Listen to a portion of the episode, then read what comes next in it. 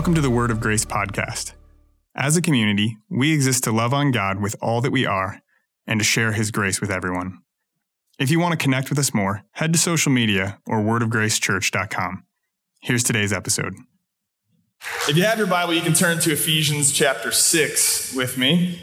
Um, we've been kind of just doing a short overview of the book of Ephesians, looking at attitudes that Paul the Apostle describes for us. So the Apostle Paul gives us a focus on these positions of the heart that we're called to take, invited by God to take as believers. Postures of the heart. So, this is an overview of the book of Ephesians using a framework uh, made popular by a, an incredible believer in China about 100 years ago by the name of Watchman Nee. And he had this thing he drew out of the book of Ephesians. He said, These are three postures we see sit, walk, stand. Sit, walk, stand. So, this is an overview, but I want to encourage you take these things away, chew on them.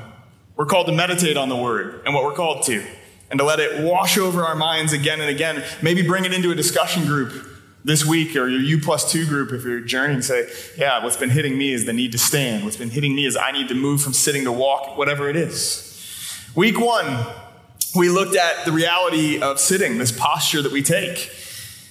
Ephesians tells us we are seated in the heavenly places with Christ. Because of what he's done, we can rest in his victory.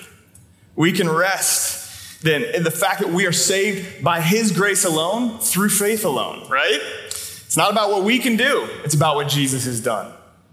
And sometimes we like to run on to the next thing, but we need to first learn to just rest in what Jesus has done for us. You know, sometimes you've been walking with Jesus for a long time. You wanna, you wanna walk with him, you wanna run and stand for him and stuff like that, but we never get away from first sitting in what Jesus has done for us. Last week we looked at the fact that when we sit with, with Christ, it moves us into walking with him. We want to be with him everywhere he is. We want to be involved with what he's doing. We're called to walk in the power of the Spirit in Ephesians. We're called to walk differently than the walk of our world. So, from our first attitude of resting in Christ flows a desire to move with Him, step into what He's doing in our midst. So, if you want to look at the book of Ephesians as an overview, the first three chapters are, very much theological. They describe everything God has done for us and what is true because of what He's done for us. And Watchman Nee says that's our position in Christ. We sit. And then we shift gears in chapter 4 and we look at our life in this world practically. How do we live? And Watchman Nee says that's the walk we have in the Spirit. Finally, we turn to the last of these three postures. And he says we need to then consider our attitude toward the enemy. We stand. We stand. And remember, these three things build on each other. We cannot stand for God rightly or walk with Him rightly unless we do that out of the attitude of knowing what He's done for us and sitting with Him.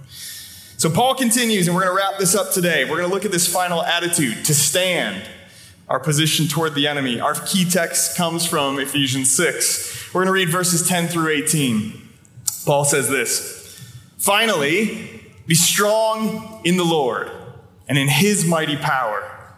Put on the full armor of God so you can take your stand against the devil's schemes. For our struggle is not against flesh and blood, but against the rulers, against the authorities, against the powers of this dark world, and against the spiritual forces of evil in the heavenly realms. Therefore, put on the full armor of God, so that when the day of evil comes, you may be able to stand your ground. And after you've done everything, to stand. Stand firm then, with the belt of truth buckled around your waist with the breastplate of righteousness in place, and with your feet fitted with the readiness that comes from the gospel of peace. In addition to all of this, take up the shield of faith with which you can extinguish all the flaming arrows of the evil one. Take up the helmet of salvation and the sword of the Spirit, which is the word of God, and pray in the Spirit on all occasions with all kinds of prayers and requests. With this in mind, be alert and always keep praying for all the Lord's people. Let's pray together and dive into this last posture of our hearts. Jesus, thank you for your word. And Lord, we love how you continue to stir things up in us. Lord, I pray that you would help us to understand uh, that we have armor for every battle we'll face. I pray this morning that you would help us to understand the reality of an enemy, but the reality that you've already won the victory. I pray that these things would sink and settle in our hearts. And once again, Lord, they would just draw us back to the overwhelming assurance we have in you because of what you've done. Lord, move us toward yourself even just a little bit more this morning. In Jesus' name. Amen. So let me ask you something. Uh, when you think, uh, whoever little baby that was, that was awesome. I'll take that kind of affirmation all day long. uh, when, you, when you think of spiritual warfare and when you think of our enemy, as the Bible describes it, what comes to mind? Anyone? What comes to mind? I think, I think for a lot of us, uh, we see something that looks a little bit like um, a mascot of the New Jersey Devils hockey team. You know, red with horns, pitchfork, the whole deal, a little tail. You know, we're trained to kind of think of our enemy in these kind of cartoonish ideas in our world. C.S. Lewis jumps into this in his amazing little book, The Screwtape Letters. Anybody read The Screwtape Letters? It's a fantastic book. It's told as an exchange of letters between a senior demon and his underling.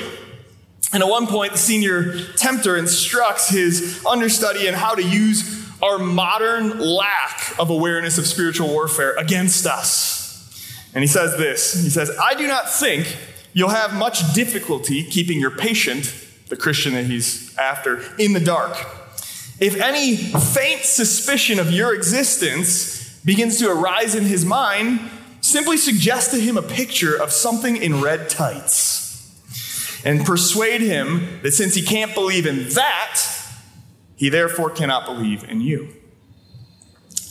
Today, we're going to talk about the reality of spiritual warfare as the Bible instructs us, and the necessity for us to think and act rightly when it comes to spiritual warfare. In this battle, we need to be able to know what the word says and to put it in play in our lives. The first thing we have to know is this that even getting the right understanding of spiritual warfare even getting to the point of like the right mental framework of understanding this is in itself a battle. N.T. Wright says this says the topic of spiritual warfare is itself the subject of spiritual warfare in our world. As though certain hidden forces would much rather we didn't talk about it or that we swept it under the carpet. The general public prefers to either ignore the forces of evil altogether like Lewis was poking at, or to take an unhealthy interest in everything demonic. And we do see that in our world too, right? There's a reason horror genres are one of the best selling kinds of movies and things like that. Wright continues, he says this what we have here in Ephesians, what we just read, and what I believe is required again and again as Christians face a daily and yearly battle for the kingdom, is a sober, realistic assessment of both the struggle we're engaged in and the weapons at our disposal. What we need again and again, he says, is a sober, realistic understanding of the battle that we're engaged in every day and the weapons we have at our disposal. Those two things are so important when it comes to the topic of spiritual warfare. We need to have that right perspective. Where do we get that? We get that from the Word of God and what it says about this battle. We need to have heaven's perspective on what's really happening in our day to day, not just the extremes. And Dave will be joining us next week. And if you're journeying with us and follow together, um, you've probably heard him in the videos saying, you know, some people will like, they'll open a drawer and hit their shin and blame the devil for that, right? Sometimes we go to that extreme. Sometimes we pretend the devil doesn't exist at all. We need to avoid those extremes. And we need to know the weapons God's given us for the battle we're in. Amen? So we're going to look at these two things. First of all, the reality of the battle. There is a battle, says the Word of God. There is a real enemy, and he's not wearing red tights. He is dangerous, and we need to know what's going on. And the Word of God is just so clear on this. From start to finish in the story of God's Word, we see the reality of spiritual warfare painted for us. You know, especially in the Gospels. You've ever noticed it kind of ratchets up mightily when Jesus comes on the scene? In the Gospels, where Jesus encounters the enemy face to face, where he teaches us about the enemy and says, This is the father of lies, this is the thieves. And then the one who defeats the enemy for us. We see spiritual warfare all over the story of God's Word. There are forces at work beyond what we can see and taste and touch with our senses. And what's the call on us with that? We're called to engage. We're called to not sweep it under the rug or to take that unhealthy interest, but to engage this battle. The Bible refers to the church, us together, as an army. An army where every follower of Jesus is called to continue the work of Jesus, right? Didn't Jesus say to us as followers that you would do even greater works than these, right? You ever stop to think, well, what are the works that Jesus was doing?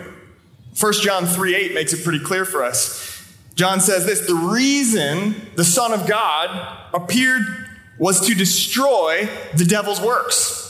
That makes it pretty clear, right? So Jesus came on the scenes to tear down the things that the enemy was doing in our hearts, in our world. So it's pretty clear. If we're going to continue the works of Jesus, we have a battle that we're called to engage.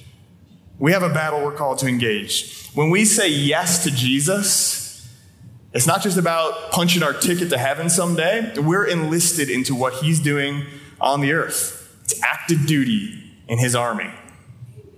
Like it or not, that also means that we become a target.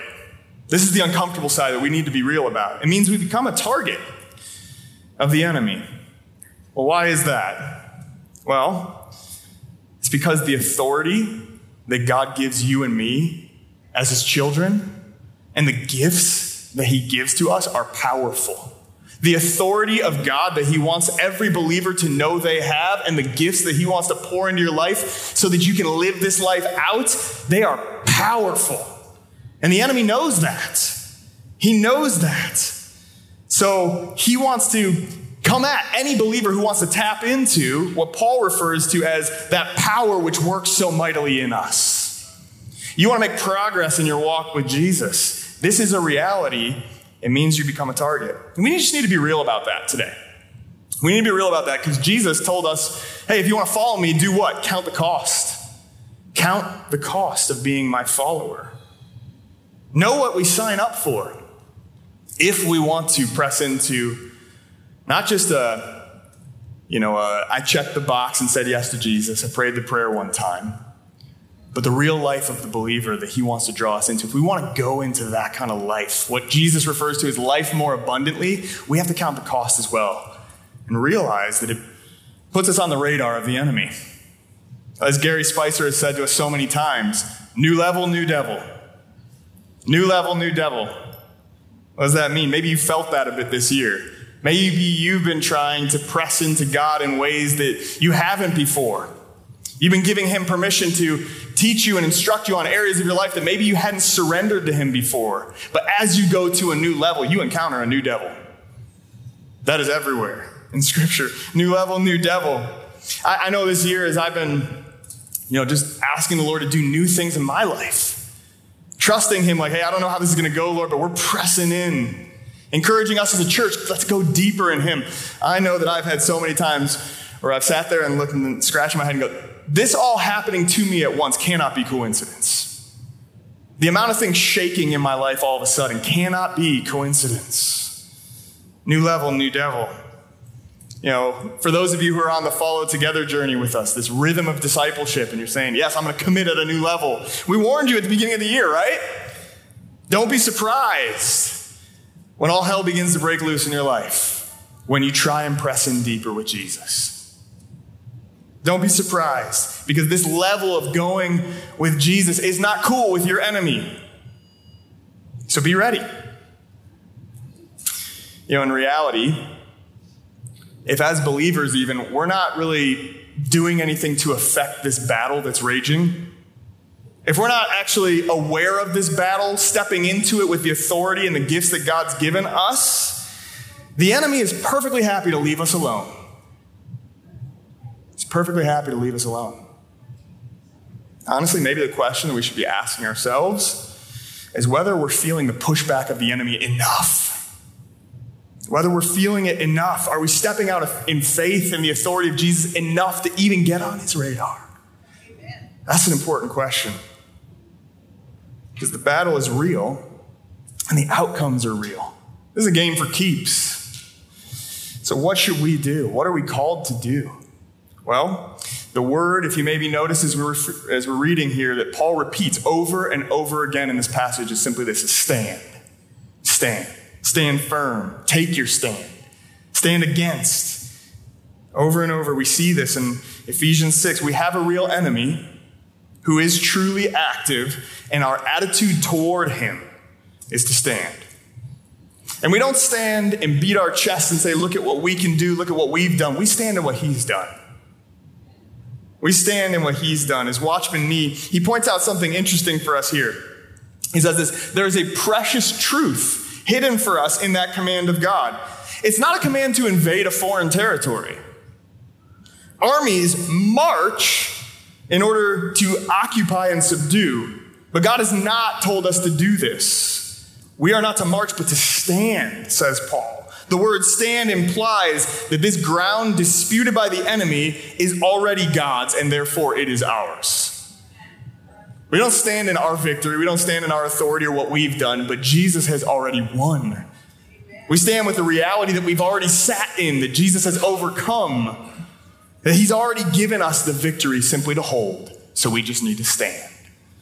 As Christians, we need to remember this. We need to hear this again. We need to let it wash over our minds again. I believe with all my heart what Scripture says that the world is waiting for the sons and the daughters of God to step up in this way. Amen.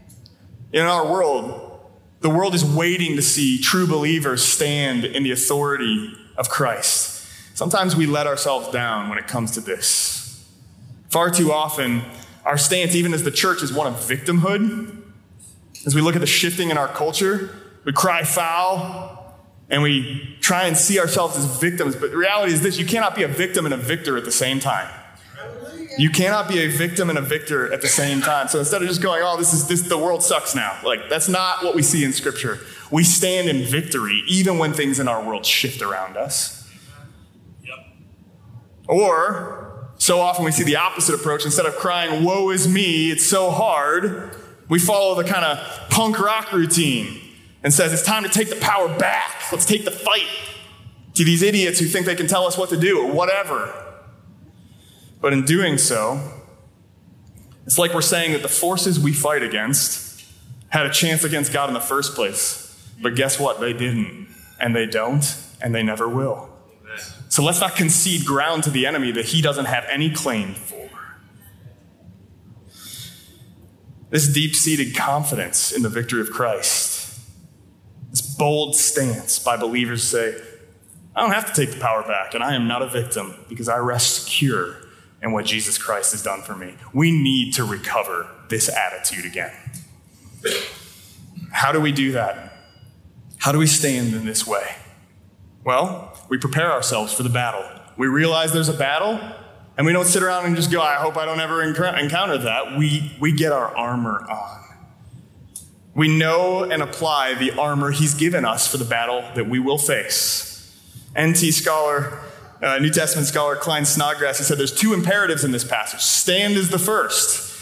The second one is take. Take up the armor of God. Put it on. Do something with it. Don't just leave it on the shelf. Actively apply it in your life. Take it up daily. We have in Christ authority and gear for the battle ahead of us. We're not powerless in this battle. We've got everything that we need. And before we dive into these pieces of the armor which God has given us, something else stuck out to me. Reading through this again, refreshing my mind on the armor of God. Some of us have known about the armor of God since we were like this tall, right? Sing about it. My three year old daughter, I may never march in the infantry. We sing about the armor of God, all that kind of stuff. But we need to remember what this armor really is. And what stuck out to me about this is, is this. Have you ever noticed, looking at the armor of God described in Ephesians chapter 6, this armor is almost exclusively defensive. You know, I, I grew up playing sports. I fully believe that the best defense is a good offense, that kind of thing. But when I look at the armor of God, it's almost exclusively defensive pieces that God's given us. Even the sword can be used as much for defense as for offense. Hmm. Why is that? Why is that? I mean, because we are hearing more and more within church circles, we need to take power back, take the fight to them, that kind of stuff. But why, why then is the armor that we are described with almost exclusively defensive? I think it's because in this battle, in this battle, we face an enemy that's already defeated. Amen. We face an enemy that the word says is already irrevocably defeated in this fight. You ever notice that wild animals will rarely attack human beings, right? Even dangerous ones, they will rarely attack human beings.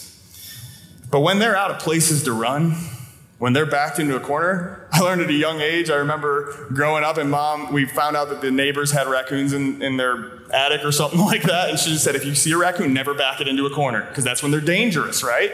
Wild animals really, really will rarely attack human beings unless they're out of options and defeated. And then they come out claws and all, right? N.T. Wright says our enemy is the same way.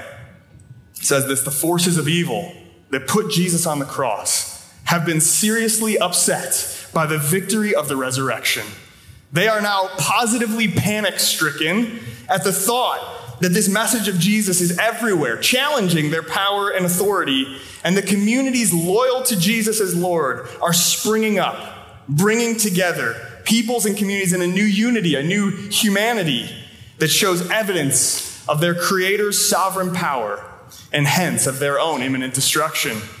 Therefore, these enemies are doing their best to oppose the gospel, to distract and depress young Christians, to blow them off course by false teachings or temptations to anger and immorality.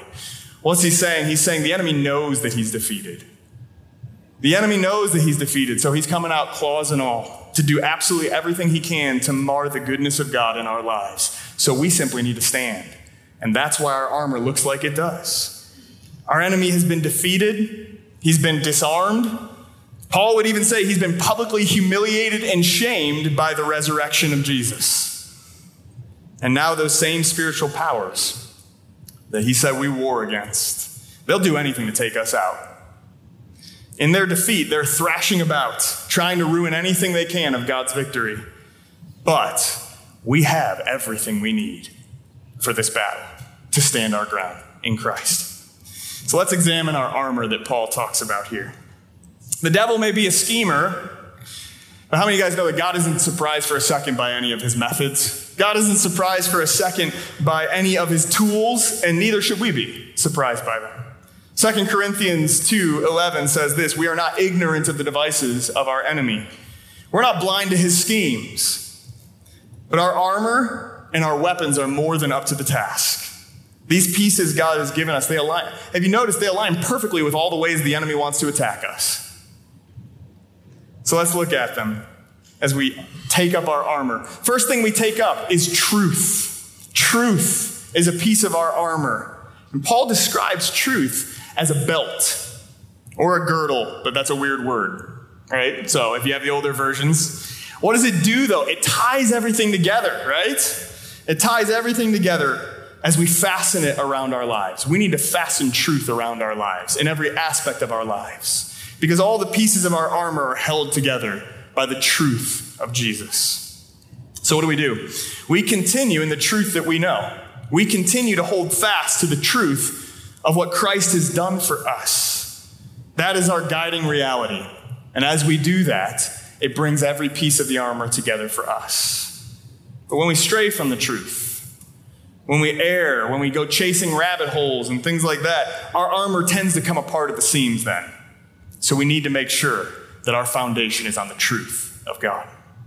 Second thing we take up in our armor is righteousness or justice. And Paul says this is the breastplate. This is the main thing protecting our front. You know, a breastplate protects your heart, doesn't it? Protects your gut. And one of the things that sticks out to me is our gut and our feelings and our heart. How many times does the enemy just love to attack us here? Right? He comes for our heart. He comes for the things that dis- dis- disappoint us. He wants to leave us in that place. When we see injustices in our world, Things that we're like, that's just plain wrong, and it's making me sick. You know, it's like a full frontal attack on our hearts in those moments. When somebody offends us, or seriously disappoints us, doesn't that just feel like a knife to the gut sometimes? We need our breastplate in that moment. You know, we take up righteousness as our breastplate, but we have to remember it's His righteousness we're taking up. It's always His righteousness and His justice. We stand before God in the righteousness of Christ. And by the help of the Holy Spirit, we walk it out in our lives. But that's what protects our hearts when those hard moments come, is relying on His justice. And N.T. Wright again, he reminds us that the ultimate assurance we have is the assurance and the protection knowing that the one true God is also the one true judge, that He's perfectly righteous in everything He does. And He intends to put the whole world around us right as well. You know, it's because God is a God of justice, it's because He is full of righteous action that far transcends our own limited understanding. That Paul would tell the Roman church we don't need to take matters into our own hands with our definitions of justice. We rest in the fact that God sees it all. God knows every injustice. He knows every tear you cry, too. And that will give us strength to carry on in righteousness because our God is a God of justice. So even when our world shows us so much injustice and unrighteousness, we wear that armor, going, but God is God's not blind to this. We simply walk out his ways, and that protects our hearts. So we keep fixing our eyes on the God of justice and trust him. The next thing is this the gospel of peace. The gospel of peace. From beginning, the good news about Jesus is all about peace. When the angels announced Jesus' arrival, what did they sing? Peace on earth, goodwill toward men, right? The peace with God is possible again. He made a way for us to have peace with Himself and with each other. Paul capitalized a lot on that in this little letter the peace we're meant to carry with each other. But this little phrase is a little clunky to translate from the Greek. You know, most translations say, have your feet fitted with the readiness that comes from the gospel of peace. And it's like, what does that mean? What does that mean? You know, you look at the old armor of God poster and it's like these weird sandal things that you're supposed to put on. But what does it mean? In the Greek, it literally means have your foundation of your footing on the peace that God has promised to you in Christ. Have that be your foundation, your footing as you stand. If you're going to try and stand, but your feet are a mess, you're going to have a problem, right? You need to have your feet settled on something. You know, when Laura and I climbed Angel's Landing earlier this year out in Zion National Park, uh, it, it's not really for the faint of heart. There's some pretty big like, drop offs right next to you, like 1,500 foot cliffs and things like that. So naturally, we climbed it in the snow. Because, I mean, who doesn't love a challenge, right? we did not plan for that. So let's just say that. But here's the thing um, we thankfully had some good people who helped us along the way. And they pointed us to these little contraptions called micro spikes that could fit over your boots and help you along the way. And with our micro spikes, our, our grip exponentially increased with every single step. We were held fast to the rock underneath that snow. How many of you guys know on slippery ground we need something to hold us fast to the rock? You know, when we live with our daily reality is the peace we have with God. Nothing can take us out of his hand. Because of Jesus, we can have peace with him every moment. When we live with that reality and that we allow that to overflow into our relationship with others, we get grip no matter how slippery the ground gets in our world. We need that so that we can stand for him. Because in our world, we often find ourselves on unstable ground. Unstable ground, unfamiliar ground. You know, how many touchy topics and weird conversations do we get involved with now? Trying to figure out the, where the other person's at with this. How many shifting loyalties do we encounter in our world? It's a lot of slippery ground out there nowadays. Remember what Asaph wrote? We talked about it a, about a month ago in Psalm 73. He said, When I kept looking to all of these things going on in the world, I almost lost my footing. My feet almost slipped. But God has made a way for us to have firm footing in Him for eternity. And we need to stand on that. Like David sang in Psalm 40, He lifted me out of the slimy pit, out of the mud and the mire. He set my feet on a rock and gave me a firm place to stand. That's our footing in Christ Jesus. And Paul says we need to remember that and take our stand on that. It's the peace that we have with God in Christ every day. And then he says, take up the shield of faith. Faith is our shield. Because basically the attacks of the enemy are not going to stop. And we need to be able to extinguish those fiery darts that will keep coming. The attacks keep coming, and we have a first line of defense, he says, in our faith. N.T. Wright says this the arrows of the enemy may take the form of doubt or despair, of adverse circumstances in our lives, of sharp temptation that will burn you up if you let it catch light on you, of personal tragedy, or indeed the kind of triumph that tempts you to arrogance and pride. Believing loyalty will quench them all. Our loyalty to Jesus and faith in Him alone, it's by faith that we're saved. That will quench all that the enemy wants to throw at us. You know, Jesus often referred to his followers as ye of little faith, right? Oh, you of little faith. And sometimes we can feel like that, like, I'm facing some things right now. I got some things, I don't know if my faith is strong enough for this. I haven't had this battle before. I'm not sure what to do. Sometimes we feel like, oh, ye of little faith. But remember, faith is a muscle. Faith is a muscle. It's something that we exercise and we grow in. We step out in faith and we watch as God is faithful. You know, faith is a muscle for us. We need to exercise it so that shield gets bigger and bigger as the enemy keeps throwing more and more at us. But don't forget, Jesus also said that even with faith as tiny as a mustard seed, we can tell the mountains, get a move on, get out of here, go move into the sea. We need to take up the shield of faith and we need to be actively stepping out in ways that grow our faith. That will protect us in this battle. The last piece of the strictly defensive armor is our helmet. Salvation. You know, just like the enemy likes to come at our hearts and we need the breastplate of righteousness, how many of you know that probably the primarily the place that the enemy attacks us is in our minds and our thought lives? Anybody else get attacked there? I know I do quite frequently. Our protection from these attacks is the salvation we have in Christ. Salvation we have in Christ. You know, the enemy will never stop trying to talk you out of your salvation in Christ. Have you noticed that? He'll never stop trying to make you doubt that what Jesus did for you is enough to cover your sin, is, is enough to reconcile you to the Father. He'll never stop shaming you, trying to make you believe that, oh, you crossed too many lines now, that, you know, your Father is done with you. He's washed his hands of you. You're beyond his reach now. He doesn't even want you anymore. The enemy loves to plant these ideas in our minds. He loves to get us to doubt our salvation. Or he loves to distort the image of God we carry in our mind and in our heart so that we don't think God is good, that we don't think that He desires what Scripture tells us He does. I want to draw our attention back to the first chapter. One of the first things Paul says in this letter to the Ephesians, he tells us that it was God's good pleasure to save us. It was his joy.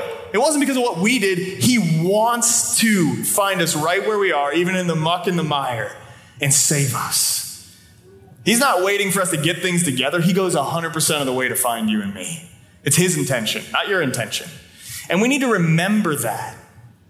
Somebody once said it like this you need to read the word of God like he was smiling when he wrote it.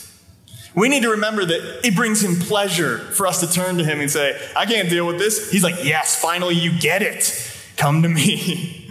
Our salvation is something the enemy will never try to stop making us think it's something that depends on us. But Paul, again and again in this letter, says, No, it's because God loves you this much. It's because his grace goes further than all of your sin. It's because he cares like a good father. We need to keep that in mind when the enemy tries to attack our thought lives. Say, no, no, no, devil. I know exactly who my God is. I know exactly how good he is. You cannot get me to believe that his salvation is not enough for me. That's our helmet that we need to put on. We've been adopted as sons and daughters, and nothing on earth could ever change that because of who he is and what he's done. And one day, we'll be singing with all of creation around the throne Salvation belongs to our God who sits on the throne. Amen? Amen. Finally, we have the sword, sword of the Spirit, the Word of God. And what Paul refers to when he says the Word of God, you know, we tend to think this is the Word of God. Well, Paul wasn't actively, he was writing part of that. So, what does he mean by the Word of God? He means the gospel.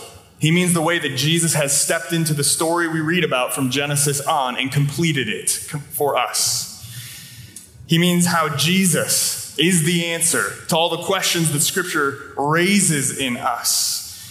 The only weapon that Paul describes for us that can be used offensively in this battle at all is an alternative story that we live into every day that Jesus is Lord. He's not just Savior, but He's Lord of my life.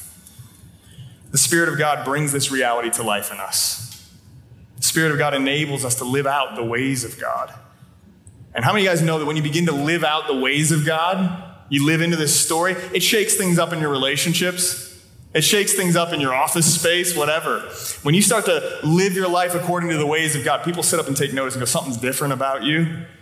That's that offensive weapon in motion. That's when we're, we're making progress towards what God has designed and intended us for. This is our armor. As Paul describes it, this is how we stand, totally prepared for everything that this battle could throw at us. And everything about this armor if you've noticed, it's a bit repetitive as we look at it because it's all rooted in the victory of Christ. It's all rooted in the victory of Christ, the truth of what he's done for us. And every piece of this armor is effective against the attacks of the enemy and the ways he wants to come at us. So, is he attacking your mind today? Is your thought life a mess? Is he attacking your feelings and your heart? You know, is he bringing things at you that are challenging your understanding of truth, whatever it may be, Paul points us back to what God has done for us again and again here. And we need to think rightly about these things. We need to let the truth of God's word bind it all together so that we can walk in his ways and stand for him.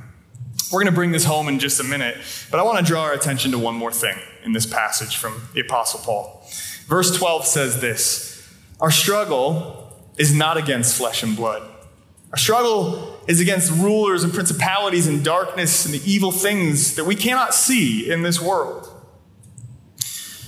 You know, we need to be real about our enemy. We've been focusing on that, but we also need to hear the first part of that sentence. Our struggle is not against flesh and blood. This is another very, very practical reason that we need to have heaven's point of view on the battle that we engage. Because if we don't take heaven's point of view, then our hearts will be swayed by all the lesser battles raging in our world. All the lesser battles in our world, and there's a million of them, and they keep getting more and more. It's a constant temptation, even within the church sometimes, to downplay the spiritual realities that we face and instead take aim at one another or take aim at everybody outside the walls of this place, or whatever it may be. It's a constant temptation, and it always has been for God's people. Why do you think He's writing this to them? John Mark Comer puts it like this As long as we deny the reality of demonic evil, we will demonize people. Amen. The very people we're called to love and to serve. Instead of fighting Satan, we'll turn people or even entire groups of people into Satan. I mean, come on, let's be honest. We can see that pretty quickly in our world. So we need to get the right kind of thinking about the battle we're in and how we're called to engage it. Otherwise, we'll get blown back and forth by this cause or that group or other things that make claims to our allegiance, but Jesus already claimed our allegiance. Amen? It's far easier to just demonize and attack other people, flesh and blood, but that's not how Jesus showed us to do it, is it? In fact, the one who we see doing that in Scripture isn't Jesus, it's the enemy. I don't want to follow his path. Like we were saying last week, use your anger. That's the uh, emperor from Star Wars. That's not Jesus, right? Like, so let's not get on that train, okay? Like, as believers, we need to dedicate our hearts to saying, I'm not going there. Amen. I'm not going there. Whatever agency God has given me, whatever ability whatever voice He's given me in people's lives, I'm not going to jump on that bandwagon. I'm doing it His way. I'm doing it the way Jesus taught us.